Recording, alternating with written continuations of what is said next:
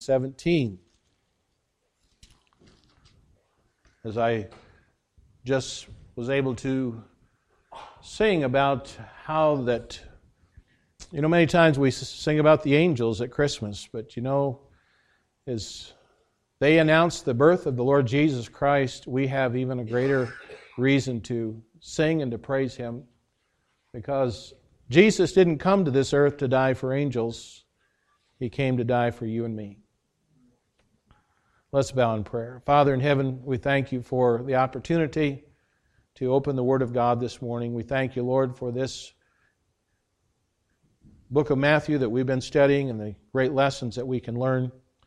And we pray, Lord, again that you'll bless our time together. Help me to uh, give forth the Word of God as uh, you've given it to us here. We pray, Lord, your blessing upon our time. In Jesus' name, amen. This morning we want to look at Matthew 17, beginning in verse 10, talk about the complete dependency on Christ. Complete dependency on Christ. That's easy to say, but hard to do. Easy to say, but hard to do. Now, last week, in our study, it took us uh, to a most remarkable event where Jesus had taken his three closest apostles, and I thought, you know, I thought, I bet you can't even see anything I'm putting up there. Technology is wonderful when it works. Jesus had taken Peter, James, and John three closest disciples, led them up onto a high mountain. It was there that the transfiguration occurred, and he gave these three apostles a glimpse of his divine glory. He allowed them, as it were, to preview the majesty with which he would one day return to this earth and reign as King of kings and Lord of lords. And we're told that his face did shine as the sun, and his raiment was white as the light. Back in verse 2. We're told that the two great representative figures of the Old Testament appeared and spoke with him about the death that he would soon accomplish on the cross. Moses representing the law, and Elijah representing the prophets. We're told that a cloud of glory covered the three trembling disciples and that the voice of the Heavenly Father spoke to them, saying, This is my beloved Son, in whom I am well pleased. Hear ye him. And then, when it was all over, after the cloud had lifted away, we're told that he came to them and touched them and told them, Arise, be not afraid. And when they lifted up their eyes, they saw no one but Jesus. And so, this story isn't meant to be just a mere legend. It's meant to be accepted by us as an actual historic event, something that truly happened on this earth in real time, space, in real human experience. And that's how the Apostle Peter treated it. He was an eyewitness to it. He urged us to believe it wholeheartedly. And near the end of his life, just before he was put to death for his faith, he wrote to other persecuted believers and he encouraged them by basically saying that this was a glorious event, but we have a more sure word of prophecy and we would do well to take heed to it. And now the truth of taking heed or listening to Christ is illustrated by what happened on the way down the mountain. By the way, in my mountain climbing days, as a young man, I did climb a few mountains. They weren't very high mountains, but being from Kansas, a flatlander, it was amazing to go to Colorado and to do a little mountain climbing and some rappelling as well. I still think that'd be great to do again. You have to get a big, strong rope to do that. But I always found it was a lot easier to climb the mountain or climb the cliff or whatever you were doing than it was to come down. Because you can always see where you're kind of looking for, you know? But when you're starting to come down, you can't, your, your eye, uh, feet don't have eyes, and so you can't see those footholds and those handholds and so forth. Coming down the mountain can be sometimes a little bit rough. And so it's interesting here as these men came down, and I don't know that they were coming down a sheer cliff or anything, it was just coming down off of this mountain. But I think two aspects of the Lord's explanation to the disciples. First, Jesus explained that what they had witnessed could not be told until his resurrection. The Bible tells us uh, Jesus commanded them, Tell the vision to no man until the Son of Man be risen again from the dead. And then Peter, James, and John would be, witness, uh, would be witnesses of Christ's glory to others. And they would tell of the transfiguration, but to tell it earlier would have been costly. Perhaps a riot would surely have come about by well meaning but wrong headed people that would seek to immediately crown Christ as the earthly king. And they would have stood, would have stood in the way of the cross. And so Jesus says, Be silent until after the resurrection. Now, this is brought, brought on the question in verse 10. Verse 10, notice it there. Why then say the scribes that Elias must first come? They had witnessed Christ in messianic glory, so they could, how could they match this with the opinions of the day? And Jesus explained that the scribal, scribal literalism, these teachers of Israel had failed to see Elijah had come already in John the Baptist. Verse 11, it says, Elias truly shall first come and restore all things, but I say unto you that Elias is come already, and they knew him not, but have done unto him whatsoever they listed. Likewise also the Son of Man suffer of them. Then the disciples understood that he spake unto them of John the Baptist. In other words, Scripture is true, yet it must be properly interpreted rather than popularly understood. I think that's very true in our day today. The scripture must be properly interpreted instead of just popularly understood. You know, there's a lot of popular opinion about what the Bible says, but it may not be absolutely correct. It may not be properly interpreted. John did his work and pointed everything to Christ as the Lamb of God. And that is precisely why we even join together at the Lord's table to remember the Lamb of God, Christ, dying for us that we might share his glory. But as it is so often true, the mountaintop experiences that we have, we eventually have to come down to the world below, and so they did, only to find a large crowd in bewilderment and other, the other nine uh, disciples. And some would say that our text shows that Jesus would become frustrated with his disciples. I contend that the Lord was never frustrated. Was the Lord disappointed? Was the Lord upset sometimes or angry? I think we find evidence for that, but I don't think anything ever frustrates or confuses or upsets the Lord as we see it in our, through our human eyes.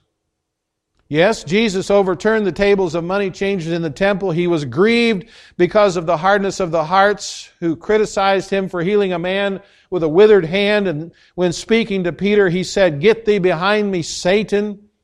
And here you will see he calls his disciples a faithless and perverse nation.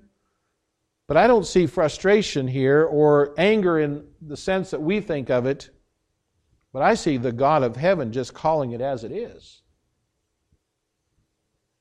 Now let's look at the text that we have here, verses 14 through 21. It says, And when they were come to the multitude, there came to him a certain man, kneeling down to him and saying, Lord, have mercy on my son, for he is a lunatic and sore vexed. For oft times he falleth into the fire and off into the water. And I brought him to thy disciples, And they could not cure him. And then Jesus answered and said, O faithless and perverse generation, how long shall I be with you? How long shall I suffer you? Bring him hither to me. And Jesus rebuked the devil and departed out of him, and the child was cured from that very hour. And the, then came the disciples to Jesus apart and said, Why could we not cast him out? And Jesus said unto them, Because of your unbelief. For verily I say unto you, if ye have faith as a grain of mustard seed, ye shall say unto this mountain, Remove hence to yonder place, and it shall be removed, and nothing shall be impossible unto you. Howbeit this kind goeth not out but by prayer and fasting. I think to truly appreciate this passage and its lessons for us, I need to let you know that in the Greek language, and again, I don't claim to be a Greek scholar, but even us poor Greek students cannot uh, can sometimes find the meaning to words. And this particular word, and I just share it with you in the Greek because of, of its uh, meaning and what other words we are more familiar with. He used the Greek word dunamai. Dunamai. We get our English word dynam, uh, dynamic. And from the noun dunamis, we get the word dynamite.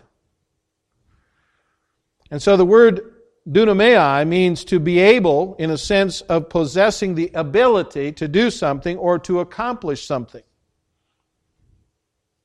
And you find the first occurrence of it there in verse 15 when the father brought his need to Jesus, complaining that the disciples could not cure his son. That's the word dunamai. The man uses his this word literally says the disciples were not able to heal his son. The second occurrence is found when Jesus, after Jesus healed the boy, the disciples had come to him privately and verse 19 and asked why they could not cast out the demon, and they used the form of the same word, saying, Why could we not cast him out? And then the third time it's used is after the Lord explained to them that it was because of their lack of faith. And after he urged them that they would accomplish a great deal if they only had but a small faith in him, he told them in verse 20 Nothing shall be impossible unto you. He used the very same word and literally told them nothing would be not able to be done by you. And so there's a theme here that runs through this passage that of ability. The ability or the lack of ability to do something. And the thing that made the difference in this story, the, very, the turning point in ability, if you will, was when they obeyed the command of Jesus when he said, Bring him to me. In other words, so long as the disciples sought to do something of the work of Jesus apart from a dependent faith in Jesus, they were unable to accomplish anything. But as soon as they brought the matter to Jesus himself, things began to happen. Now, that's a tremendous important spiritual principle. And there's a story in the book of Acts that illustrates it. After Jesus had ascended to the Father in heaven and after he had called Paul into the apostolic ministry, we're told that, and God wrought special miracles by the hands of Paul. Acts 19 and verse 11. We're told that so that from his body were brought into the sick handkerchiefs and aprons, and the diseases departed from them, and evil spirits went out from them. Verse 12. By the way, faith healers have perverted this passage of Scripture. So don't think that you can take your hanky and hold it up to the TV and things going to get healed, okay? Or apron or whatever you might have. Apparently, the dramatic miracles that God performed through his servant Paul drew the attention of some who wanted to get into the action. And that's true of faith healers today as well. But the problem is that they sought to do it apart from a relationship with Jesus Christ by faith. And that has disastrous results. And we read in verses 13 through 16 that these Jewish exorcists, exorcists sought to use Jesus' name and authority. They sought to make use of Jesus in order to do the work of Jesus without any dependent relationship by faith with Jesus. And that's something that simply cannot be done. It's all, it always leads to frustration. Yes, we get frustrated. I don't think God does, but we get frustrated and we become helpless. And it leads to people running away from us, overpowered, naked, and wounded. How often do we do this very same thing that we read about here? How often do we try to use Jesus' authority and power for our own, on our own initiative? How often do we act as if we have power and authority of Jesus and we try to use it apart from Him? How often do we try to do the work for Jesus without a personal dependent faith in Jesus? Jesus once gave us some very specific instructions concerning this. He said in John 15, verse 4 and 5, Abide in me and I in you, as the branch cannot bear fruit of itself except it abide in the vine, no more can ye except ye abide in me. I am the vine, ye are the branches, he that abideth in me and I in him, the same bringeth forth much fruit, for without me ye can do nothing. Think of what Jesus said. Can you accomplish something for Jesus apart from abiding in Him? Well, yeah, you can. Jesus even had a name for it. You know what it was? Nothing. Many of us try to serve Jesus without dependent faith in Him. And we succeed in accomplishing just that nothing. But by contrast, the Apostle Paul once testified, Now unto him that is able to do exceedingly abundantly above all that we ask or think, according to the power, that's the word dunamis again, the power that worketh in us. He once affirmed that his own experience, I can do all things through Christ which strengtheneth me. That's the word endumu or empower. Comes from that same root word dunama, duomai or dunamis. I can do all things through Christ which strengtheneth me. Now, I believe this is the great lesson this passage has for us uh, this morning. Just as the disciples discovered as followers of Jesus, they were unable to do anything for Jesus apart from being utterly dependent upon or have dependent faith in Jesus. So let's look at this passage a little closer and see the crucial spiritual principles here that are taught to us. Notice, first of all, the helplessness, uh, helplessness of his disciples. And we noted there already in verses 14 through 16, the situation they faced was clearly upon uh, beyond human capacity. A man had a boy who was said to be a lunatic. Now, today, that's not a very politically correct term to be using, but that's the word the Bible uses. Ever thought about what that word means? Well, you've probably heard of the word luna, haven't you? The Latin word for moon. And so, the original language of this text, the boy is literally called moonstruck. Now, that doesn't mean he was in love. It means that he was stricken with something that was, had driven him to a madness. And what's more, as we clearly see from this passage, the boy's madness was because of a demon who was afflicting him. By the way, and we'll see an issue here, but I just want to mention that some of you may have a copy or may use the New King James Bible. There's a problem here. The New King James uses the word epileptic. He had an epileptic seizure. Well, in my book, there's a lot of difference between epileptic seizures and being a lunatic. But again, be careful on the version of Bible that you use. When we read from other some of the other gospel accounts of this story, we see the dreadful condition that this evil spirit had put uh, the boy into. Mark, in his gospel, lets us know that the boy was afflicted with deafness and was had an inability to speak. He reports that this evil spirit would seize the boy and throw him to the ground. Yeah, I guess it's kind of like a seizure. But I don't think that we would say anybody that has epilepsy today is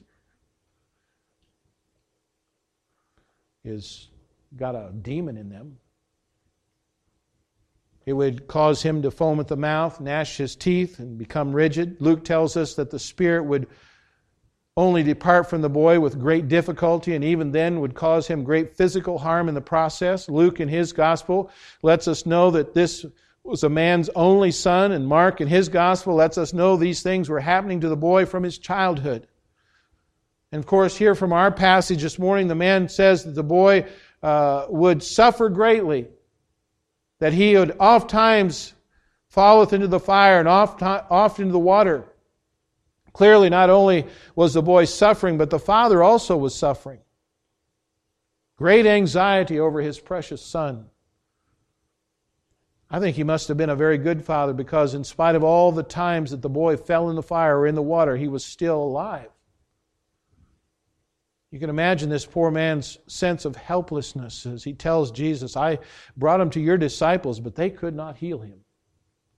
And of course they couldn't in and of themselves, merely in their own power and their own authority, they could do nothing. Jesus once sent them out, having given them the authority and the power to do, uh, among other things, casting out demons. We read that back in chapter 10. But his power and authority was not theirs to use on their own initiative.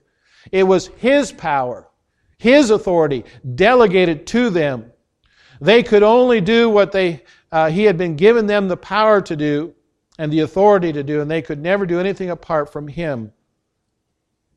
And yet, as Jesus was away from them on the mountain, there they were, trying to do the work of Jesus apart from the enablement of Jesus.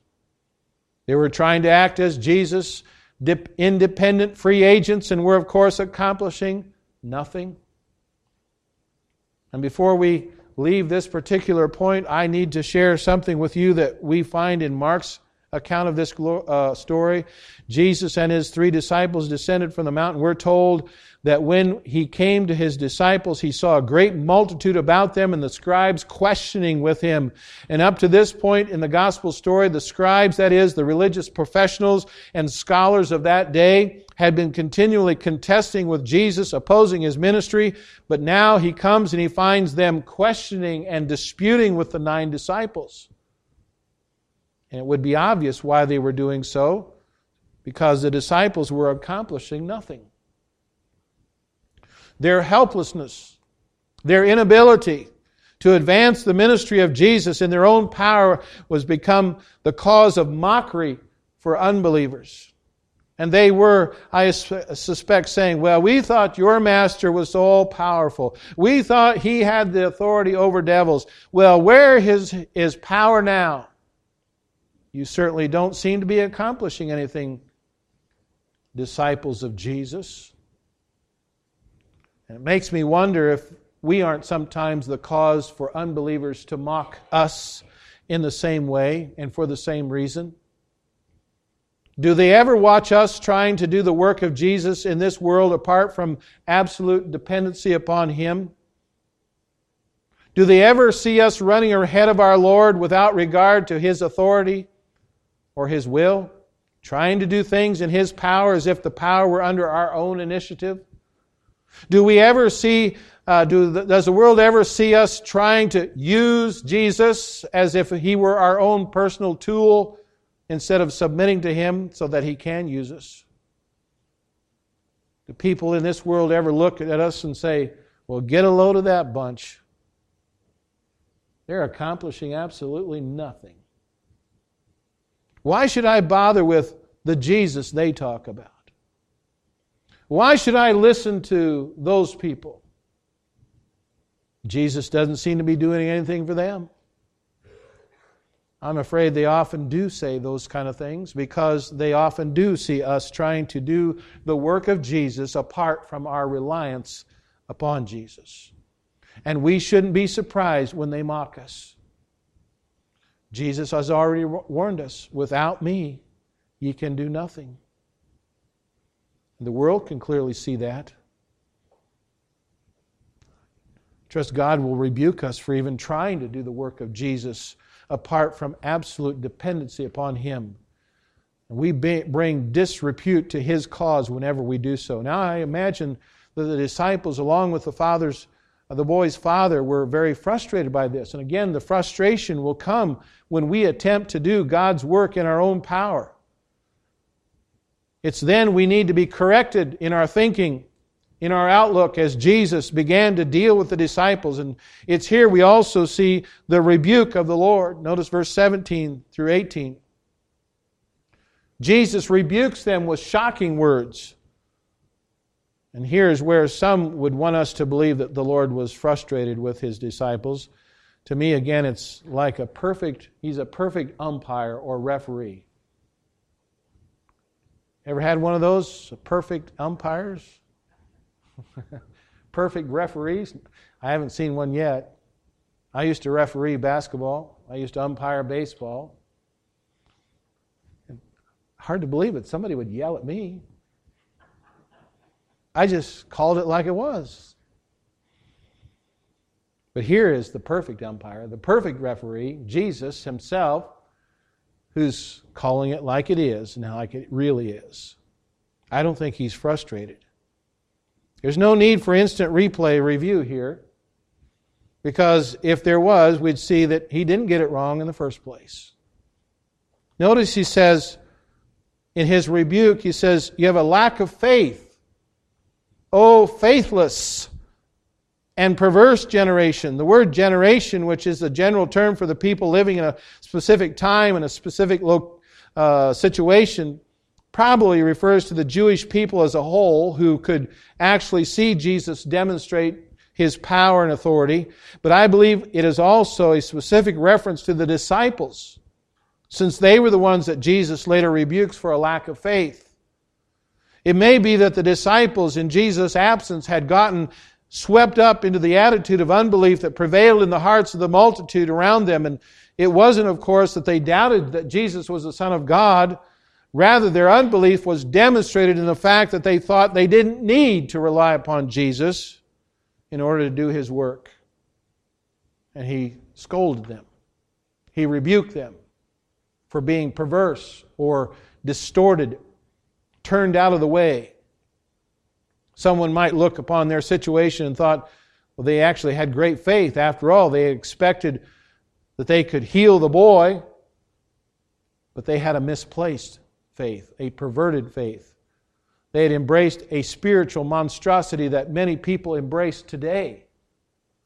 That is, faith in faith if you do not operate on the basis of a personal, active, dependent faith in the divine person, Jesus Christ, it doesn't matter how much faith you have.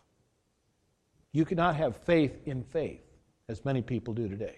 Your faith must be in the God of this Bible, Jesus Christ, who died on Calvary's cross. That's where our faith is in. And so they had a lack of faith, but they also had a contrary faith. I notice Jesus rebukes them in saying, How long shall I be with you? How long shall I suffer you? Suggests to me that they were acting in a way that was contrary to what they'd already been taught.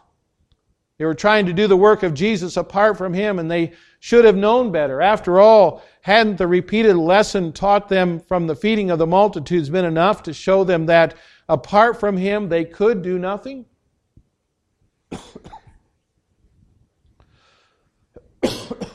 Excuse me. There's also a reluctant faith. His rebuke includes telling the disciples to do that which they should have done all along. He says, Bring him hither to me. And what they should have done, that's what they should have done in the first place.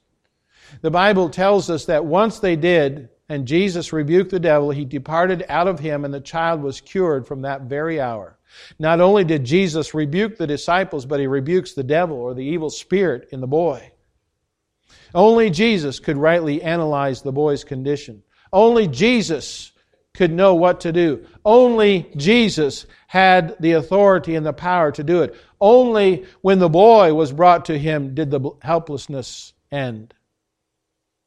And how many problems in life would be solved if we first brought them to Jesus? How many times do we try to solve the problems that we face in our own power? Thinking, well, I'm a Christian, I should be able to do this. I, I, the Lord is my Savior. I, I should be able to handle this. We don't pray about it. We don't go to the Lord about it. We don't go to His Word. We just think, I can do this. How many problems in life would have been solved if we'd brought them first to Jesus? How frustrated we are because we're not seeing things happen. Again, I don't think it's frustrating the Lord, but it's certainly not pleasing to Him. There's a lack of faith, a contrary faith, and a reluctant faith. Then notice, third, the cause of the problem. This is in verses 19 through 21. And we are told that when it was all over, they were able to come to him privately and ask him, Well, why couldn't we cast him out? Out of all the unwise things they did, this was probably the true, truly wise thing they did. When we find that we've failed, the best thing is to come to the Lord in prayer and ask, Lord, why did I fail? Or where did I fail? Where did I go wrong? And I believe when we do that, He will show us. They came to Him. He showed them where they were wrong. He said, Because of your unbelief, or literally because of little faith.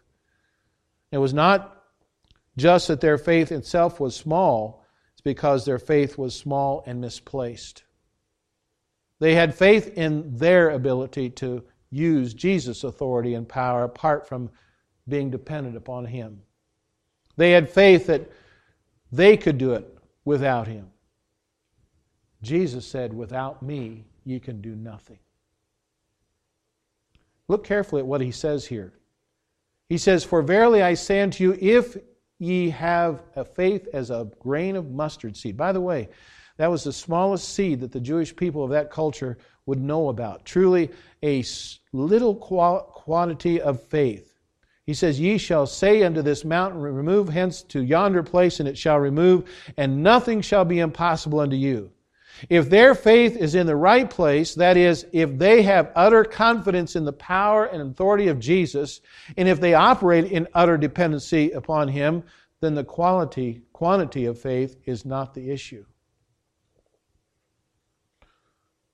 We read over in 1 John 5, 14 through 15, it says, And this is the confidence that we have in Him, that if we ask anything according to His will, He heareth us. And if we know that He hear us whatsoever we ask, we know that we have the petitions that we desired of Him. And again, before we depart this final pro, uh, point, look at verse 21. In verse 21, some versions of the Bible have a footnote that indicates this verse is not a part of the original text of Matthew's Gospel, and I believe they're using corrupted texts as their authority. And so, again, we need to be careful when Bibles and commentaries say parts of the King James Bible are not supposed to be included. But it says in Mark 9:29 that it is a legitimate part of Mark's telling of the story, so I take it that verse 21 represents something that Jesus truly did say, and it does belong here. Howbeit, this kind goeth not out but by prayer and fasting.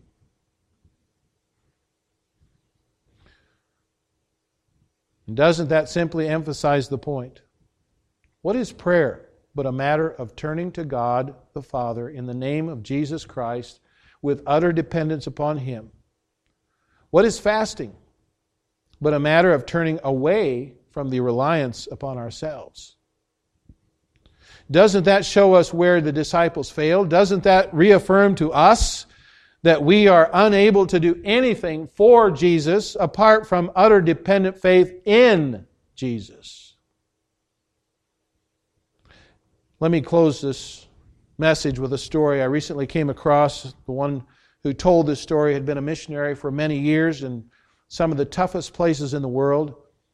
Was able to look back with great sense of satisfaction the many years that the Lord had put him in service, but he didn't always feel that way about the ministry.